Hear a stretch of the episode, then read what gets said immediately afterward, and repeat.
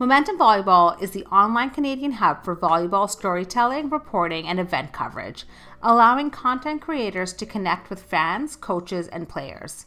Momentum is the hub for athletes, coaches, and fans to find free and paid volleyball content, and we are proud to be the voice of Canadian volleyball around the world. Head to momentumvolleyball.ca to subscribe for free and get access to exclusive content and all your Canadian volleyball updates. Hello, everybody. Welcome to or welcome back another episode of Passing Dimes. Really excited for today's guest. He grew up playing for the Barrie Elites. He's got a silver with the Eastview Powerhouse, which is a high school in the Barrie area. He's played for Team O. He's won a Canada Games gold medal. He's been a member of FTC. He's played for Brock U. And maybe the most important accolade that he's probably not even aware of, he was Garrett May's Player of the Week last year on Sharp Cuts. So please welcome to the show, Logan House. Logan, thanks for doing this, man. Thanks for having me, man. Now, I will say Garrett gave you player of the week not only because of your wicked stat line with like over 20 kills and all that stuff, but he thought you were rocking a handlebar mustache. And I think that was an old photo that might disappoint him now that he knows. Yeah, that was uh, that was from November. Yeah, was our, our, team every year does like the, the fundraiser that most teams do, and not to my girlfriend's satisfaction, I decided that handlebar was the was the way to go. yeah, every November I think I'm going to be single, but not yet. I've survived everyone so far. So well, sweet man, tell me about growing up in that Barrie area because I understand you're not from Barrie. I think you're from Oro. Is that not where Simic grew up and some other volleyball guys? Like, I think it, it's there's some volleyball guys in that area, but just tell me about growing up in, in your area and what other sports you were playing before you played volleyball. Yeah, I, I can't speak on the other people growing up. I think somebody was from like Orillia, which is a little bit north of me. But um, yeah, I uh, so growing up, I was always hockey and uh, basketball uh, Barrie's a pretty big hockey town, so all of my friends, we were all hockey growing up. And then I could not tell you what made me switch to volleyball. Just, I think, grade seven elementary school volleyball. I was like, oh, this sport's actually fun. So I made the switch over to uh, that. But uh, yeah, no, just a lot of hockey. It's pretty cold up there. So like winters, we're just always out on the outdoor rinks, going to play shinny, all that kind of stuff. So it was pretty much hockey every day growing up. Nice, nice. And I'm glad you said grade seven, but I am interested grade nine. When you go to a school like Eastview, like volleyball's pretty popular there and they're very competitive. Obviously, like you have an OFSAA medal to speak for it. So did that help going to a school where you were going to get pretty good coaching? There was going to be other volleyball guys around. Like, did you start taking it seriously at Eastview? It, it was, I to be completely honest, I was really bad. like uh, grade eight, grade nine, grade ten, I was pretty bad. Like nobody even knew who I was. Like I was just kind of a random kid on the Barrie Elites team. Um, but uh, I played with like Dylan Devasherry at Eastview, who was at the time like a pretty big guy in the OVA. So like playing with guys like him, kind of pushed me to become a better player. But uh, I was actually setting in grade nine and ten for, uh, or yeah, grade nine and 10, I was setting for Eastview. And then uh, our rep team, we ran a 6 2 with uh, our setter who went to Guelph for a year. Nice, nice, yeah. Because what's going to be one of my questions, and it's not a slight on Barrie. It just seems to be a comment in Ontario where guys will stay at their local club for as long as possible, but then they tend to make super clubs. But in doing some research for the show, I think you were a Barrie Elites guy the whole way through. Like, did you ever consider talking to your parents or or driving to a different club and kind of amalgamating, or what made you stay with the Elites your whole career? One, like, I'm 20 minutes north of Barrie. so like driving into practice to Barrie was a 25 minute drive for me, anyways. Um, so my 18th year, I was actually planning on going to Storm, but uh, I don't know if you know who like uh, Liam Ludlow is. He, uh, he's one. He's the right side for Nipissing. Um, so he decided he was going to do a, uh, victory lap at school. So he was going to play for our very Elites team. And then uh, Dave Gross is obviously like a, an amazing coach. So I was fortunate to have him. Uh, so there was there was just no real need for me to for me to go to another team because the only reason I was considering Storm was that I could get up in that Premier Division and be competing against the best players my age. Uh, but then once Leo told me that he was going to stay, I was like, oh, like, we're actually going to have a, a, solid team and we should be in Premier. And I think we were fifth, fifth or something like that the entire year up until provincials when we just fell apart. But that was a long time ago. Another story. for sure, for sure. No, that that's awesome to hear, man. So with you in your own words like you were a setter and you're kind of just like a guy on your team like when did you feel like it clicked? Because you made team ontario and then you made the team ontario group that was going to be selected for canada games. So like it must have happened pretty fast in a couple years there that you went from being like I-, I like volleyball and it's fun to be like man like i could be really good at this. Because to make that canada games team i was looking at the names man that was a solid squad. Yeah yeah no that that was that team was just a bunch of freak athletes like you like Sander and cole and just some unbelievable players. But uh, so I was, I made seven, my 17 year, I made Team O as an alternate. Um, and then bittersweet, uh, one of the middles who was on the team, him and I went up walking together and he landed on my foot, broke his ankle and was out. And then I got the call up to travel with the team to Florida.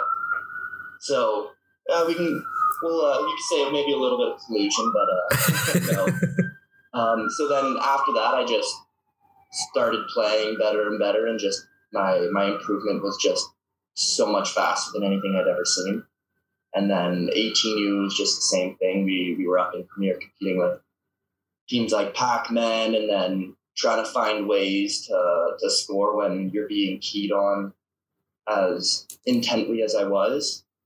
Just kind of one made you feel bad because I got blocked a lot and made a lot of errors. But the how fast I also improved and learned how to like do different shots and how to score when it was a form double block, form triple block all the time, right? So that was the biggest thing for me was kind of learning how to score off that. Whereas teams like Pakmen, you know, you have Andrew Tahit on the right and Cole uh, Ketrisinski on the left, and you're like, oh, okay, well, uh, good luck middle. Like, I'm just gonna go leave and hope for the best here. But yeah, Nice, nice. And tell me about the the Florida HP tournament because uh, you might not remember, but a, a, little bit before your time, Ontario used to go to Canada Cup, and all the provinces would go there. And there was one year they made the tough decision that they were actually going to send them to the U.S. Uh, high performance tournament, and it was a bit of like a oh, what's going on there? But as soon as teams got there and realized that the, there was really good U.S. club teams, but there was also like regional all star teams, and then other countries started sending like their provincial teams or, or, teams like that. So,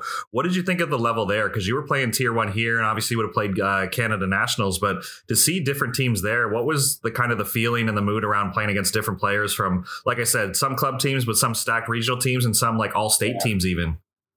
So I, the year before I made Team O, they were doing the Canada Cup stuff. Um, and then when I maybe went to Florida, um, it was it was it was pretty cool. Like we had uh, we played against I don't think we played them, but uh, a team from New Zealand was there. And you know, before their game, they would do like the haka, and everyone would crowd their court and watch, and it was cool. But then there there was teams like uh, North California, who was it was ridiculous watching these guys play. I was sitting there, I'm like 16 years old and 17 you thinking, you know, that you're the guy because you made Team O and and then all of a sudden you look at these 6'10, 230 pound guys just going out and bouncing every ball straight down. You're like, oh my goodness, like I am not that good at volleyball. but uh, it was cool. Like we watched so many amazing teams play, and you kind of then you get in and you play them, and you're like, oh, okay, I can actually I can actually get in here and compete and find new ways of scoring. So it was kind of cool to be put in your place and be like, okay, you're you're not all that because you made your provincial team. Like there's guys who are, like you said, on a club team who are just as good, if not better than you, and they're not even representing their state. Mm-hmm. Yeah, exactly. Uh, no, it was it was a lot of fun. We 17 year, I don't think we did too well, but my 18 year we actually won it. Um, which was unreal. I think we played South South California in the finals to win the win the tournament. So that was pretty cool. Yeah, and that was a lead into Canada Games, right? And how did you feel about Canada Games? Because I think I think people my age and the coaches, we get hyped up for Canada Games because there was quite a big drought for Ontario to win a medal. I'm wondering, as an athlete, were you aware of that? Did you feel like, because some of the names older than you, like you might not remember that, like, oh, it, it was heartbreaking for like Eric Matson's year to lose in the final. It's kind of like you might not even know Eric, right? So, but like as coaches, we're like, oh, like we we always seem to run into this team or this guy, and they could tell stories for days. But as an athlete, did you sense that, or did you just feel like it was going to be a cool experience? It's a multi-sport event, like uh, volleyball is a big marquee event there. There's going to be fans. Like, did you sense excitement? pressure and legacy, anything like that with Canada Games? All, all of the above for sure.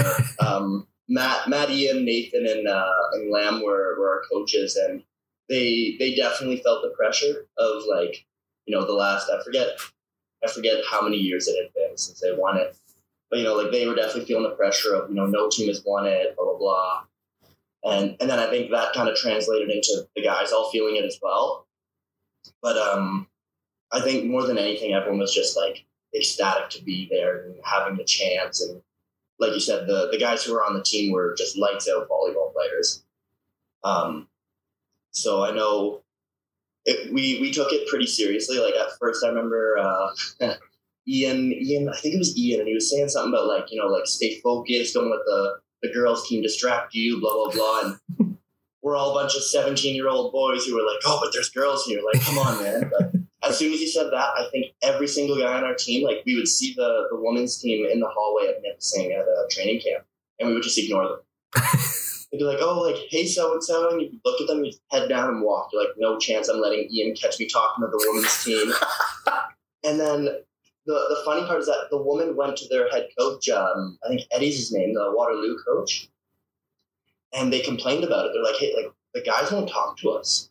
So he went to our coaches and they had a big meeting with us. And I remember they messaged us. They're like, uh, we need to have a meeting right now. Like some stuff has come up with the girls. And we're like, oh my god, who was talking to them?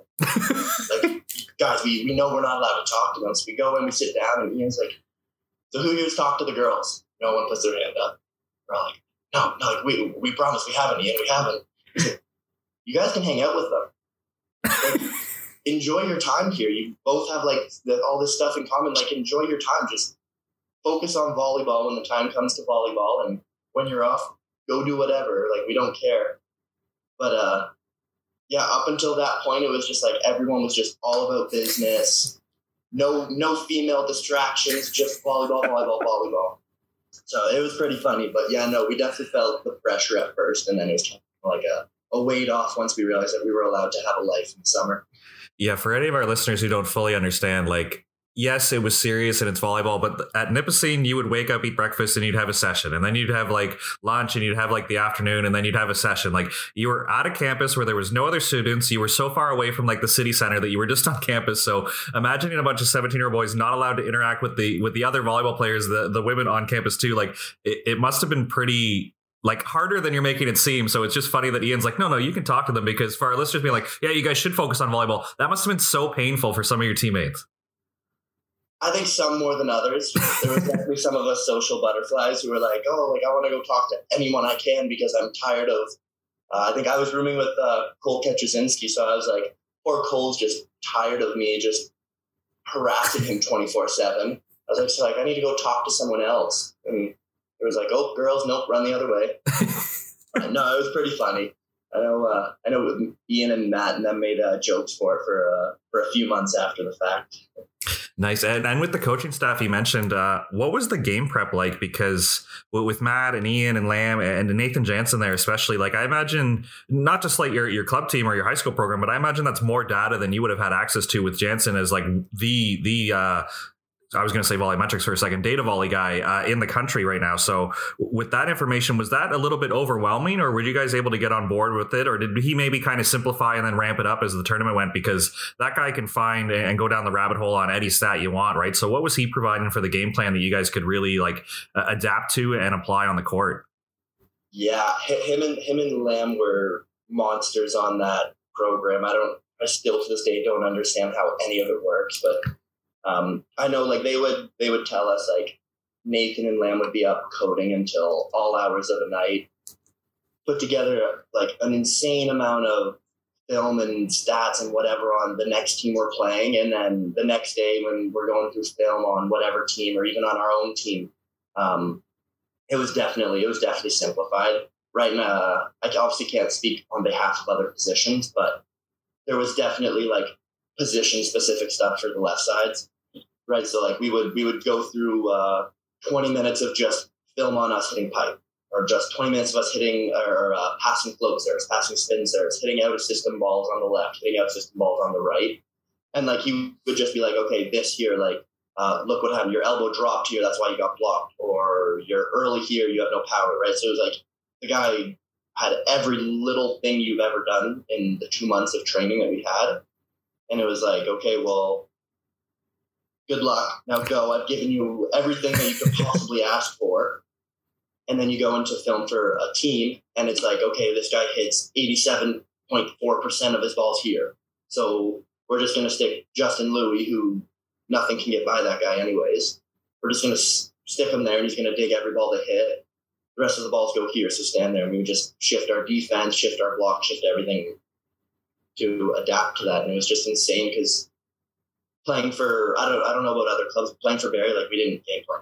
Like we just went out. It was just all right, pass well, down. You're gonna set the ball. Let's try and get some kills and win. like we didn't game plan or anything like that. Mainly because like we we practiced twice a week, right? Like it wasn't like those other teams where they're in three times a week plus training and stuff like that. It was just yeah, go out, have fun, try and win. So Yeah. for me, it was a big shock, but uh, they they definitely simplified it for all of us to make it a lot more bearable. Nice. And, and to kind of jump to the final, not, not to skip over everything, but jump to the final. So you're at Canada Games. Maybe you're allowed to talk to girls. Maybe you're doing pin trading, but uh, the, the volleyball events, like you're playing at the university's court. So I imagine there's a pretty good crowd there and you're playing Alberta. And man, I, I'm a fan of a lot of those Alberta guys. Like I think Jesse Elser was there, but they like Canuck has been good for a while. Fogs always seem to be good. So they must have had a really good squad. And uh, to top it off, you know, they dye their hair blonde. They got a little bit of swagger. So you're going into that match. Like, how did you feel? Did you feel like, oh, we need to do it for Ontario where the drought continues? Were you just so excited to be like, there are so many people here and we're playing a, a bunch of guys who think they're too cool. Like, I'm excited. I'm fired up for this game. Oh man, there we so we we played Alberta once already in pool play.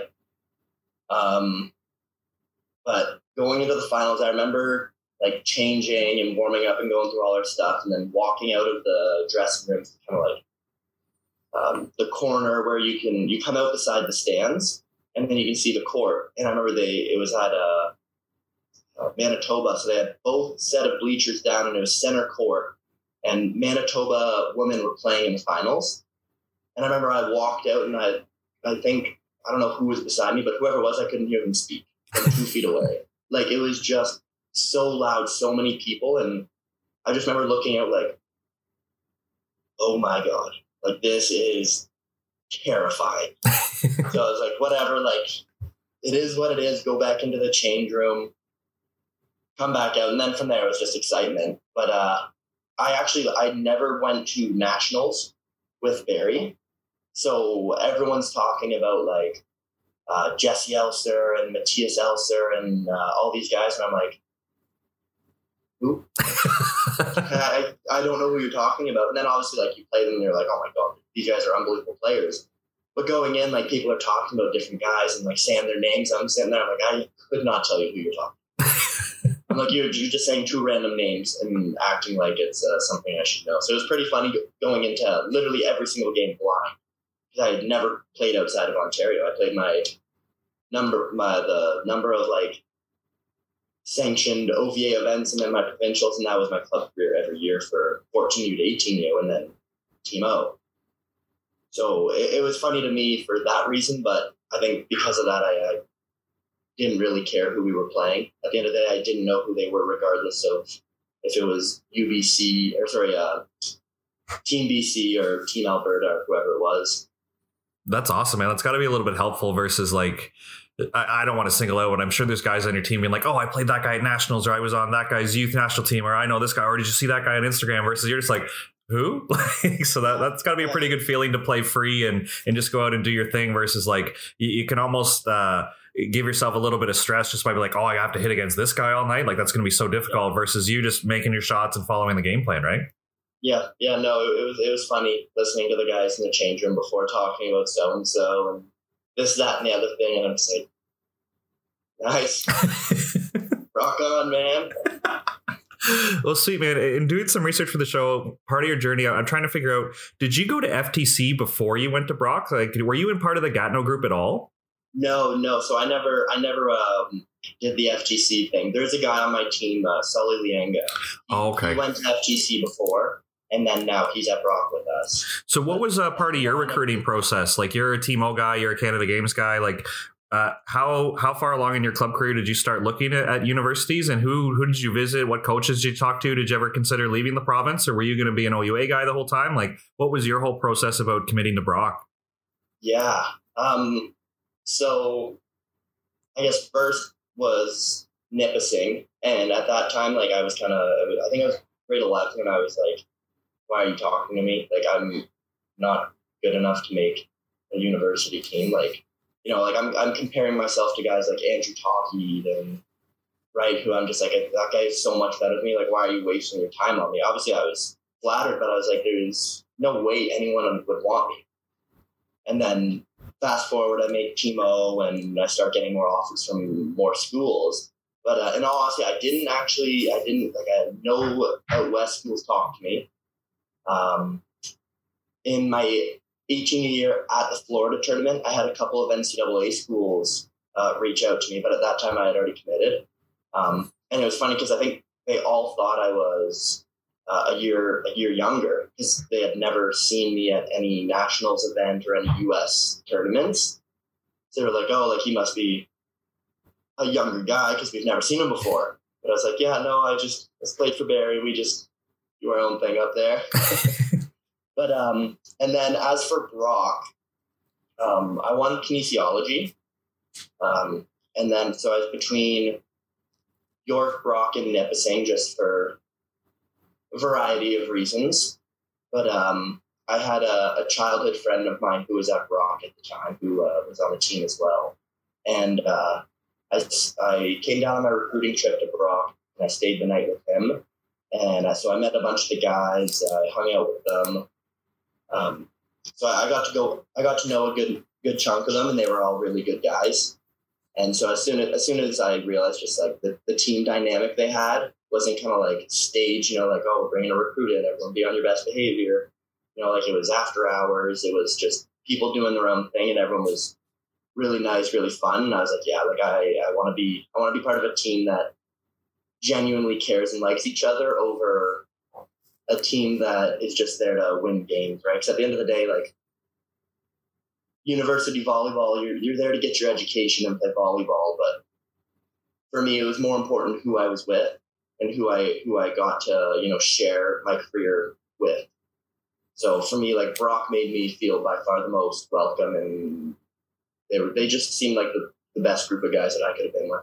Yeah, for sure. No, that, that's good to hear because when I was at the OVA, it wasn't a big deal to just go uh, at provincials. Maybe if you had some free time or if you didn't weren't working and, and stand by some OUA coaches. And it, it's definitely revisionist history at this time. And I don't think anyone would admit it. But with you, Sully, and I think Ethan from your Canada Games team, all Brock guys, and a, a bunch of OUA coaches like, why why are they going to Brock? Like they thought that was like a short sighted decision. Like the team had just yeah. kind of come back. Like oh they're they're they're not going to develop there. Like this is going to cost them time with the national team or it might cost them pro. And I was like it's pretty negative attitude. But like the proof was in the pudding too. Like Brock was a brand new team and wasn't that competitive. So like I said, revisionist history now with how you guys are tearing it up. But did you ever get a sense of that, or because your recruiting process, you said I want to play with good guys, I want to study my program, like I want to graduate with what I need to. Like it, was there a certain point that it clicked? You're like man, we're we're going to be competitive and we're going to be right up there with the top teams?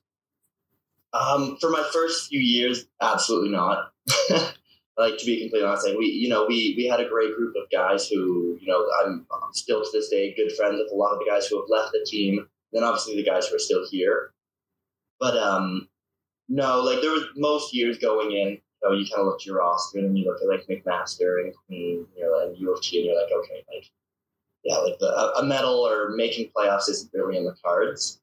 Um, and then once uh, Matt Ragonia took over, and you know he started recruiting guys like Grant Redden, uh, Nanla Yusuf, right? Like once those guys who you know they were they had good names in the club um, area, and then they're starting to come. And then the next year, Jacob Ferlin, Kyler Code, Nolan Shaka, like provincial team guys are all of a sudden coming to Brock.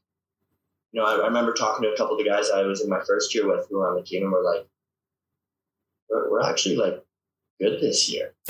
like we have a shot at like actually like making playoffs and maybe pushing someone. And that year we we went to playoffs. We beat uh, Western in our, our, final game of the season, and it was winner goes to playoffs. And we beat them at Western. Uh, made playoffs, went played U of T, and lost in four. But like everyone played out of their minds. We almost we almost took the fourth off them after taking the third, and like we were so close to pushing to a fifth, and wasn't in the cards that that team was also unbelievable with guys like Chris Tao. uh, Jay Figs, but no, like it, once once we kind of started getting those guys in, uh, all everyone on the team was like, we actually are starting to put together a team that has a shot at making a run. And then you look at what our team's done this year, right? Like, I think that speaks for itself. Yeah, for sure. And and don't get me wrong, Brock has had some successful varsity programs like the different sports, but I don't know if it's been labeled uh, a volleyball program. But I'm I'm glad you brought up your coach Matthews name. And when Steve Delaney, friend of the show, took over the women's program, now it looks like as far as having a men's and women's program, you guys are, are one of the top in the league. Like, do you get a sense there that um, you guys are a volleyball school now, or at least you're starting to be looked at a little bit more. Because I, I, think Matt and some other people have done a good job that you guys host club tournaments. You get kids on campus, they can check the standings, they can see what Brock's doing. That it it seems like both programs are definitely having success. Where five, ten years ago, that wasn't the case, right? Like the men's team didn't even exist ten years ago. I have nothing but the highest of praise for Matt Ragonia. Um, you know, he he literally came in and in his first year he took a team to playoffs right? And like you look at our roster, and it was the exact same roster as it was, exact same starting lineup as the year before when we, I don't know what place we finished, but didn't make playoffs, right? Um, granted, like there's also other factors, you know, you have guys leaving and whatnot, but uh, no, like Matt's Matt's preparation for games, his volleyball IQ, all of that has definitely helped me a lot in a lot of different facets of the game and then also with Steve, like um, before Matt was a head coach, we had Doug Haynes. Like Steve Delaney would meet with me after a game weekend, Monday before his women's practice, and he would run through film with me. And he would just be like, "Hey, like look at this here, look at this here. Like you need to start changing and stuff." And I'd be like, oh, "Okay, cool." Take that, go into practice, and then we would film our practice. So I would watch. Oh, I like I'm not doing this, I'm not doing that. So I had Steve before I had Matt, and now I have Matt. And uh, it, like from a coaching perspective, the, the team's just going to keep getting better, right? Especially with Matt now in the Canada Games, and he's just constantly like doing things to make himself a better and better coach, which is really awesome for the program. Sucks for me because we're getting very good, and I have to leave now, but. it's it's exciting for the future of Brock for sure for the Brock volleyball program.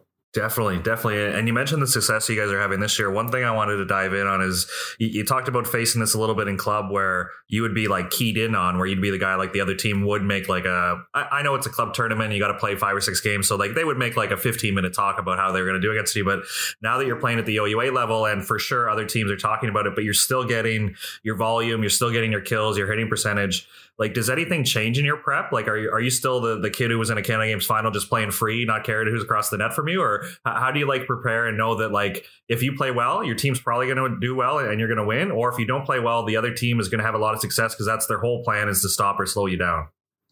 Yeah, well, I mean that definitely I think was the case in past years, but I, I can honestly say I don't I don't think that's the case this year. You know, like you look at our last Windsor game, and I think I had 12 kills in four sets and hit like a 250 something. I can't think of exactly what it was, right? But like I had 12 kills in four sets, which compared to like my past games is not that much, right? And the volume, like the first two sets I got, I did really well. Third and fourth, like I just wasn't getting the ball. And right, and that was kudos to our setter Grant, right? Like he was, he looked at me, he's like, dude, like the middle's just going. He's like, as soon as the ball's in my hands, I'm watching him just exit and go block you. And I told him, I like, well, like you're a smart guy.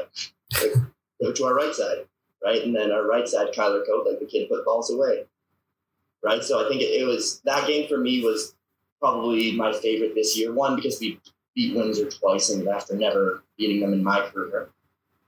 But two, it was it was kind of like one of the first times where I didn't have the best game of my life by any means, but the guys around me all stepped up and played really good volleyball, and we won because of that right? You look at um, guys, our uh, first year middle, Jacob Furland, and uh, uh, one of the guys I came in with as a rookie, Chris Chapman, who I think they both, com- I don't even remember their stats, but they both hit like over 500 with combining for like 12 kills or 15 points or something like that, right? Like, it's it, it was cool because I didn't have to I didn't have to beat the guy, right? Like I could just go hang out on the left side and distract the uh, the other team, for lack of a better term, and let the other guys go to town and pick apart Windsor. So I think now teams, after watching that game, I think teams can be like, okay, well, it's not just the stop Logan, we win show. It's the how can we manage Logan, Jacob Ferland, Chris Chapman, Dean and Kyler Code, right? Like it, it's now it's a full team of five weapons coming at you at any given time. Now, do you feel like you've had that in your game your, your whole career? And the reason I ask you, you're you're saying a lot of great things, and I'm nodding my head, but you're also a, a, young man who wants to get kills, and I'm sure wants to enjoy the part of volleyball where you're moving fast, you're jumping high, you're hammering balls. So, when did you kind of learn this appreciation? Just because you went through some Brock years and the team wasn't winning, and now that you are winning, you're like, I can appreciate and I can contribute. Like, what is your leadership style with the other guys? Are you pointing out that when the middle gets a one on one, like you appreciate that guy, or like how, how are these conversations having? Because it sounds like it's well thought out, and this is, might be off the top of your head, but I I am curious how this shows up in practice or in the team room. Like, uh, like I said, like it's fun to get 30 kills a match, which you probably could be doing, but it's also fun to win games. And it seems like you're okay getting 12 kills and winning. So, uh, how has this developed in your career, and how do you show this appreciation to your teammates?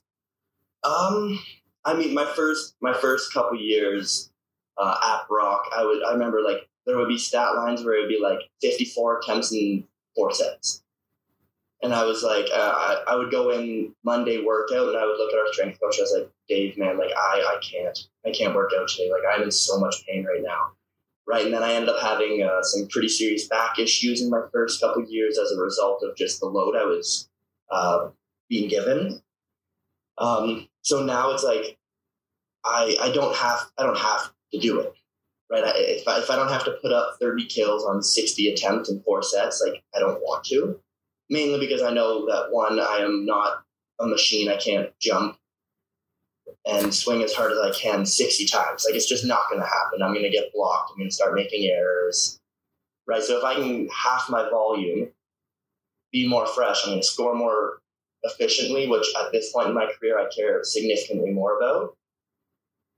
And at the same time, like I would happily sacrifice stats for wins right? Like uh, my my goal this year is not to lead the league in kills or lead the league in kills per set. Like I really don't care about that. I want I want to walk away this year with an OUA medal around my neck and have a, a flight to um, Manitoba booked with the guys. And then as for practice, I don't even really know how to answer that question. like, I think our te- our teams got a lot of characters on it. I think that kind of comes out when we play, but also when we practice. And it's a group of guys where, you know, everyone, like one guy's success is everyone's success. Right. So like we, when we had um, Chris Chapman fill in for an injury, and I remember the guy got, I want to say five, five blocks in one set and he got Ethan Califf made an insane dig. We chased it, brought it back, free ball over. Chris got a big block to end the set, and we won the set off that. Right, like as soon as that happened, like everyone on the bench sprinted out to Chris, and like everyone was giving him a hug and so excited for him. Right, it's like it's sure we won the set, but it's like Chris just made these five unbelievable plays, and everyone is so happy for him because he also just got the team set. So it's just everyone, everyone's just so happy for each other. So it makes I don't want to call it sacrificing stats, but for lack of a better term, sacrificing stats isn't isn't an issue that I would ever have. Now, with your game, like if my partner in crime from Sharp Cuts was here, one thing that Garrett and I absolutely hate about the OUA is the pendulum has swung way too far. That there's a lot of ball management going on. If somebody sees a triple block, they're going to try to tip or they're going to roll or oh, take out the setter. Seems to be like common language. It's even trickled down to the club world. Don't get me wrong, that tactic belongs in our sport. But as soon as a rally started, and if coincidentally both teams have their P two in the front row, it's just going to be a super long rally and tips and let your defense get the point. Where I don't always see that from Brock, and I definitely don't see that from you. So I'm hearing you talk about your hitting efficiency, but you're also not afraid to go up and take a, a chop against a triple block sometimes. So how do you manage those moments where you, you just mentioned I do care about my hitting efficient and I want to be uh, a, an efficient player, but you're also not. Oh, there's a triple block. I'm just going to tip it to the pot right now. Like, how do you work on your shot choice and when it's time to be aggressive or when it is time to concede to continue and play defense? Yeah, I, I, I funny you mentioned that because I remember uh, I listened to the the one in the St. Grosmere, and I was laughing because I was listening to you guys talk about that. Or I talked to my setter because we were we were just we were both laughing about that. But um, so it's funny you mentioned. I think for me, like at the end of the day, I, I personally don't think that tips are going to score me the ball when I'm facing a triple block, right? Like at the end of the day, like odds are the ball's going to be probably a little bit out of my ideal spot.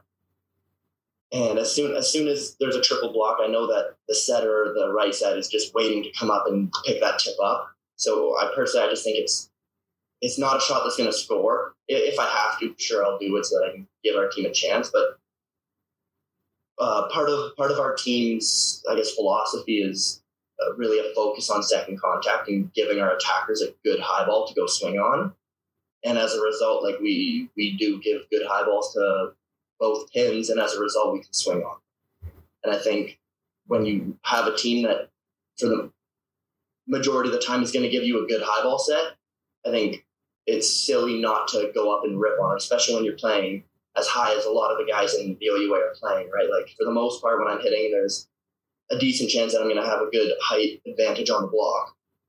All right, so as long as I'm just swinging deep or swinging for that for the outside hands of the outside blockers, like I, my chance to score is going to be way better than tipping a ball at the right side or setter and letting them set a high ball to Sam Cooper, who's touching over 12 feet and is just going to bounce the thing on us anyways. So I think for me, like I'll take my chances with getting blocked or making them make a really nice dig over setting a putting over a routine high ball where somebody comes in and gives a freak athlete a ball that he's just going to destroy on us. Definitely. I, am glad the pendulum's starting to swing the other way where you mentioned like other teams are just in system right away when you do that. And it's it just makes for boring volleyball too. I like guys having really aggressive swings and I don't mind seeing a triple block every now and then too. Plus, when you when you get blocked big, everyone gets excited. sometimes, sometimes I just do it so that I can get the fans into it. Exactly. When you hit as hard as you do and you do get blocked, it is going to be a bit of a show, right? exactly. It's, it's all about putting a show on for the people. You know, I do. I get blocked for that. Not because I'm making a mistake. That's how I see it too, and we thank you for that too.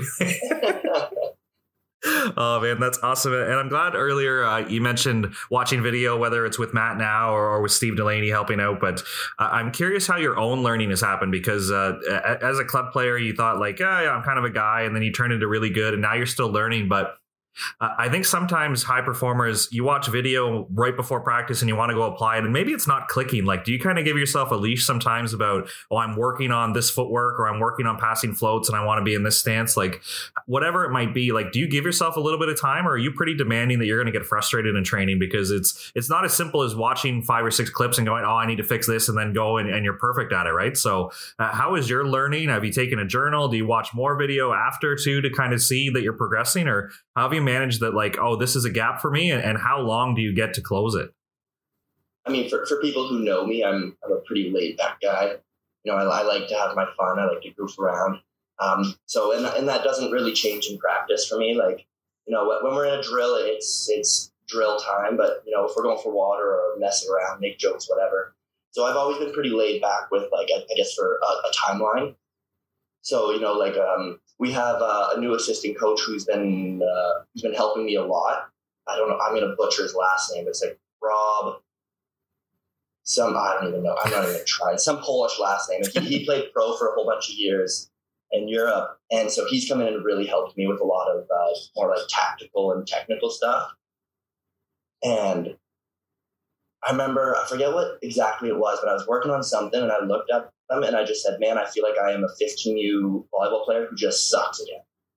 And I was like, I was frustrated, and I was like, I am terrible at this game. I'm so bad, like just frustrated. And then he laughs at me. I go get water, and it's like, okay, I'm over that.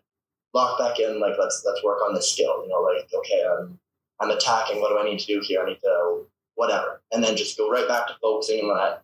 Probably mess it up another hundred times and then yell at Rob again for making me feel like I suck. but at the end of the day, like it's a sport, right? And you're never gonna master. You're never gonna master passing. You're never gonna master your serve. Like you're gonna miss. You're gonna shank balls. So for me, like I think making a joke out of it is kind of the easiest thing for me to get away with. That frustration is, you know, let it out. Like, oh, this sucks. I'm bad at volleyball.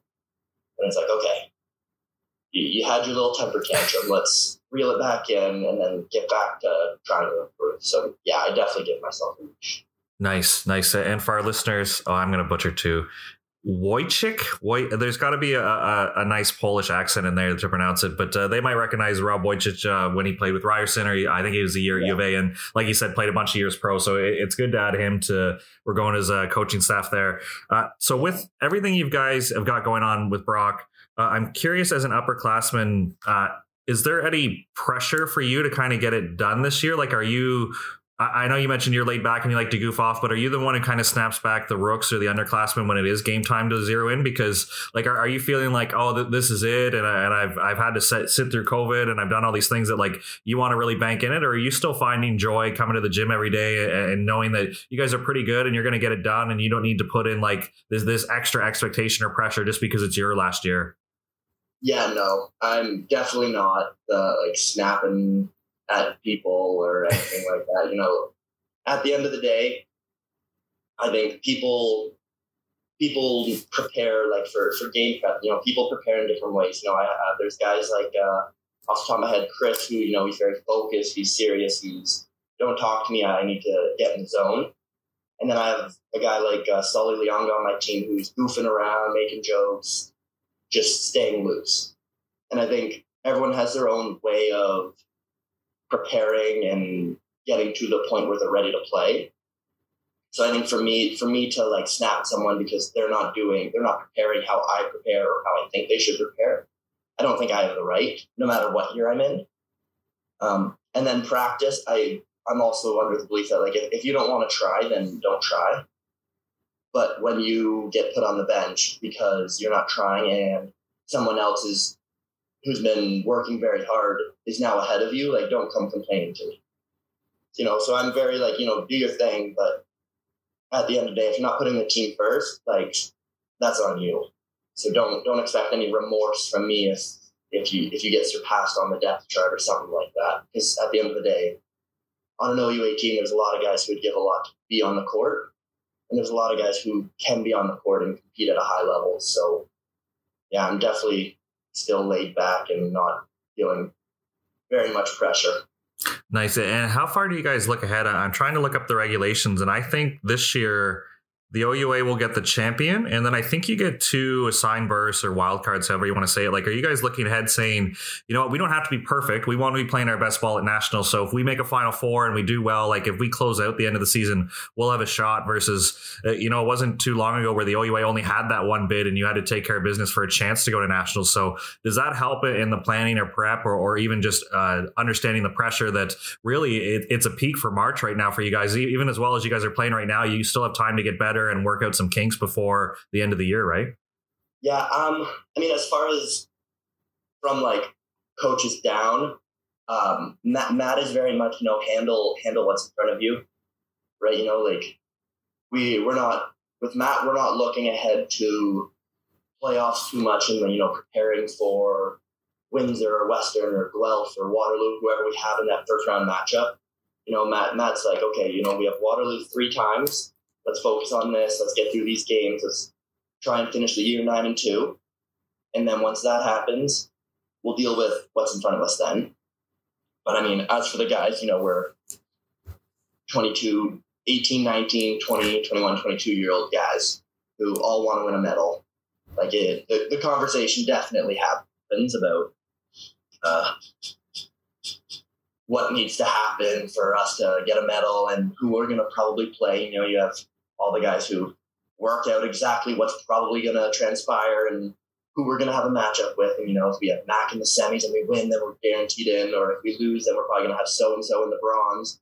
And, you know, that's a winnable game. So there's definitely two sides of it. But I know everyone's still pretty focused on the regular season and getting through that with as many wins as we can just to try and lock up that second position. And, and with all the stoppages you've gone through, just with your age group and everything that's happened, how excited were you when there was another team there and there was a ref and you guys were going to get to play again? Like it, it, seems like there was a lot of stop and starts and you guys must have been pretty patient. But as soon as the season was confirmed and you saw a, a team across from you, like was that just like you, you, were so fired up just to like feel like it was real again? Yeah, yeah, no, it was. There was definitely a lot of pent up energy that first game. Like we had Guelph's first uh, first game of the year, and I know like everyone was just buzzing to be back on the court playing an OUA game. And you know, like we look at like the young guys, like our first and second years, who our first years especially, they had what 17U, 18U, and their first year pretty much stripped from them. Our second years didn't have an 18U or a first year of university. So I, I feel worse for those guys than anyone else. You know, like I, I had I had a, a few years of university where I got the whole experience of school in person with volleyball and whatnot. Whereas, you know, like we have rookies come in and they have they haven't even spent a year on campus. Right? Like our, our first years this year have spent more time on campus than our second years have. Right. Total. Because they the res, residences were closed. So, you know, like so many guys missed out on that opportunity of having school and playing volleyball. So when when it came time to actually like buckle down and play a game, like I don't think I've ever heard so much screaming from a guy's change room before a game. like, it was pretty funny. Now, one ripple effect of the OUA having a pause there uh, right around the holiday break and coming back is, like you said, you have Waterloo three times. You played uh, Windsor in a back to back. Like, does that just add an extra layer of like a little bit of cat and mouse? Where in the OUA schedule sometimes you play somebody first semester and you play them second semester. Now it's like bang bang bang in a row. Like do you feel that you have to change your game or that you can really understand somebody across the net in, in situations? Like does this help the scouting or is it just kind of added like that cat and mouse back and forth thing for everybody? Because like three times versus Waterloo all meaningful matches like there's going to be a lot of data where maybe it comes down to execution or maybe it comes down to who has the better plan yeah, I, I personally am a fan of it. Like, you know, um, I think Windsor did a really good job. You know, they came in and I had an amazing game at Windsor. Um, and they came in and they adapted really well and they shut me down pretty good. But then we adapted and other guys stepped up. But I think it's cool because, you know, you can have one game plan and, you know, you also have like, your layers of that game plan and you, you kind of go from there. You know, you can go into a game versus Mac or a game versus Windsor and you're like, this is what we're doing and then all of a sudden something new happens and you're like okay well we lost. And this guy did something that we couldn't stop. Okay well now we can change this change that. And now we've adapted to that. So i think it's cool from a game planning perspective. You can also like practice that game plan for the whole week. And now you're a lot more confident where like in the past for me at least we would have like a western windsor weekend and you'd be like, okay, well, we play Western Friday, so we're practicing our Western game plan uh, for most of the week, and then it's like, well, we have Windsor. Well, I guess I guess we should sprinkle in a little bit of our Windsor game plan here. You're like, all right, well, this is kind of pointless. Like, we might as well just prepare for Western and then just talk about a game plan for Windsor because we're not spending any time on it. It's not even meaningful. So I think as far as like game planning and practice go, I think it, I think it's a lot better. You know, the, the game plan is actually a lot more meaningful. You got to put it into practice. Nice, man. That's awesome. Well, best of luck. Keep it going with, with what you've got going with Brock. I'm excited for OUA playoffs and U Sports playoffs. I've I've taken a lot of your time today, but uh, one tradition we built into the show is just to tell a, a funny or unique story. So we, we've heard about your career. We, we heard about you being a pretty fun loving guy. I was hoping with the volleyball community being full of so many characters that you have a funny or unique story you can let us know before we let you go. Yeah. so uh, my first year, uh, it was move-in day, and um, at Brock, the uh, the whole team will come into your car, and you know every single guy is like grabbing your bags and moving them into your residence room. So my parents, my parents, my sister, and I are all there, and the guys are all moving my stuff into my room, and then the guys all leave to go help. Uh, I think one of the other rookies who was coming in with me, and then my parents took off because my dad's family was local. So it was just me, and I'm unpacking all my stuff. And I hear a knock at my door, and I'm like, I haven't even been in residence for an hour. Like, what could this possibly be? So I open the door, and there's some guy there, and he's like, Hey, man, like, can I move in? Uh, I got kicked out of my residence already, blah, blah, blah. And I'm like, well, like, what? I was like, I haven't even been here for an hour. Like, how have you already gotten kicked out? So I'm like, I'm sitting there, I'm like, I'm trying not to be rude to the guy. I'm like, I've been on campus for an hour. I don't need to get in a fight in my first hour of university. So I'm like, I'm trying to be polite to the guy and tell him like, no, sorry, like our house is full, there's no room, blah blah blah. And so, but like the guy walks away and I close the door. I was like, man, that was so weird. And probably like three days later, I get my phone just blowing up, and everyone's like, oh, go to this YouTube link, go to this YouTube link, skip to this time. And I go and sure enough, the guy who came up to my door, knocks on my door, he's a YouTuber who's now pretty famous with, uh, I don't know if you know who like the Nelk Boys are. A little over my head, but I'm sure our listeners yeah, know who they are. Yeah. anyway, so these guys are huge YouTube prank guys now, and sure enough, it was this guy pranking me, trying to move into my residence building, and I I don't know how many views the, the video has, but it is it's a lot of views. So I think everybody from Brock for probably the first four months of my university career would be like, "Oh my god, you were on Nelk, man! Like that's so funny." I just I was like, "Of course, first hour of university, and this has to happen to me." But it was embarrassing at the time, but looking back, it was it was pretty funny. It gave uh, it gave all the guys on the team a good laugh at me for a good good chunk of time. I'm glad you restrained yourself enough that when I was trying to do research for the show, that that wasn't the first thing that popped up, and I see you getting into scrap on YouTube with some random guy. yeah, yeah, that that wouldn't have been a, that would not have been a good look for sure. well, Logan, this has been awesome, man. I, have been a fan of your game. It was good to finally meet you and, and, talk to you about your career. So thanks so much, so much for everything that you shared, and best of luck with everything you got going. And we'll have to get you back on because I'm sure national team or pros in the future, and we got some more stories to tell. So, but for today, I, I think we're good. So thanks for coming on. Awesome. Thanks so much for having me.